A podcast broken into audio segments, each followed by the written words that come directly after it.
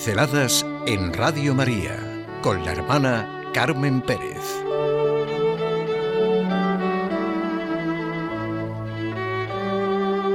Luz sin ninguna oscuridad.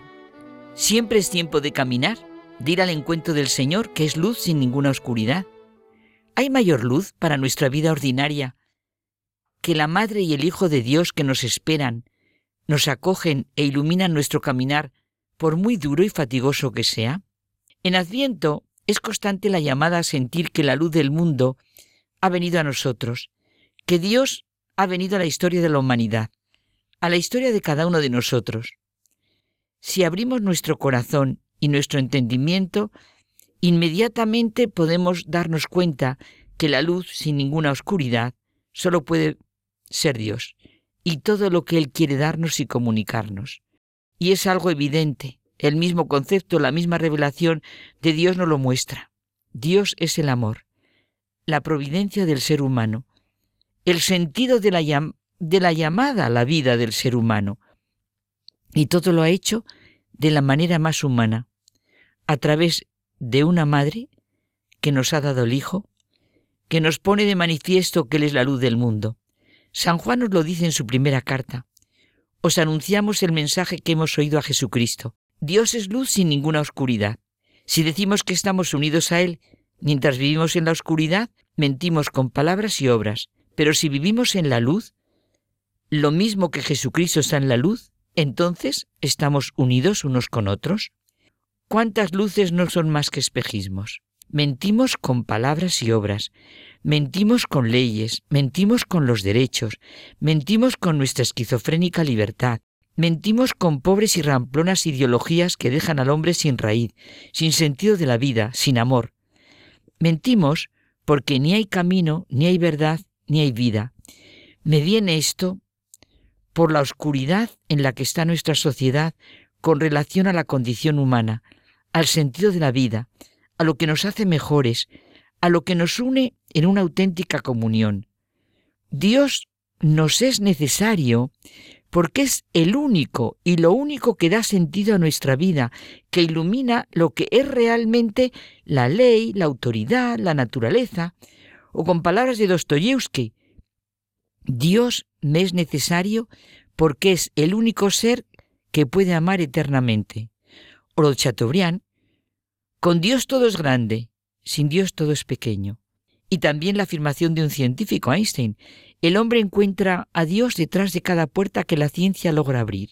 Claro, porque es luz sin ninguna oscuridad, y sin él todo es mentira y nada tiene consistencia.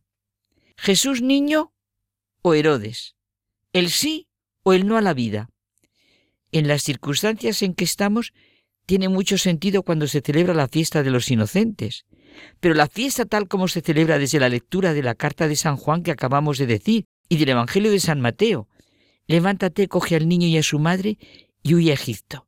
Queda allí hasta que yo te avise, porque Herodes va a buscar al niño para matarlo. Lo lógico y racional es que sintamos el oráculo de Jeremías, la juventud de lo eterno. Un grito se oye en Ramá, llanto y lamentos grandes con todo lo que estamos viviendo. Es Raquel que llora por sus hijos y rehúsa el consuelo porque ya no vive. Cuando se proponen el aborto y la sexualidad sin ver su sentido, se está en la más completa oscuridad y la más completa decadencia de lo que es la condición humana. El Salmo 123 también nos ayuda. Hemos salvado la vida como un pájaro de la trampa del cazador. Si el Señor no hubiera estado de nuestra parte cuando nos asaltaban los hombres, nos habrían tragado vivos, tanto ardía su ira contra nosotros. Nos habrían llegado hasta el cuello las aguas espumantes. La trampa se rompió y escapamos. Nuestro auxilio es el nombre del Señor que hizo el cielo y la tierra. Desde siempre, la postura de la vida o de la muerte, de la luz o de la oscuridad. La vida, la luz, la dignidad, la grandeza de la condición humana redimida es el nacimiento de un niño que nace de una madre inmaculada y da comienzo a una nueva era histórica. La muerte, la oscuridad es Herodes. El evangelista San Lucas, el autor de los Hechos, tiene un verdadero afán por describir situaciones significativas y por eso nos sitúa también a Herodes. En el año 15 del reinado del emperador Tiberio, siendo Poncio Pilato gobernador de Judea y Herodes virrey de Galilea y su hermano Felipe virrey de Iturea y Traconítide y Lisanio virrey de Abilene bajo el sumo sacerdocio de Anás y Caifás, vino la palabra de Dios sobre Juan hijo de Zacarías. Herodes, al que todo le hace temblar por su ambición, esclavo de sus mezquinos intereses, en fin, que pretende el poderoso de turno, justifica todos los medios. Se pueden inventar leyes, decretos, normas antinaturales. Hay salmos en profunda conexión con los que pueden ser nuestros sentimientos ante el misterio del Hijo de Dios que se hace un niño, de la vida y de la muerte, del sufrimiento y de la providencia. Por ejemplo, los Salmos 138 y 139 expresan una maravillosa sabiduría. La mirada amorosa de Dios se fija en el ser humano, en la acción divina dentro del seno materno. Mi embrión tus ojos lo veían, tus manos me formaron, me plasmaron. Tú ves el futuro de ese embrión informe. Todos mis días están en ti.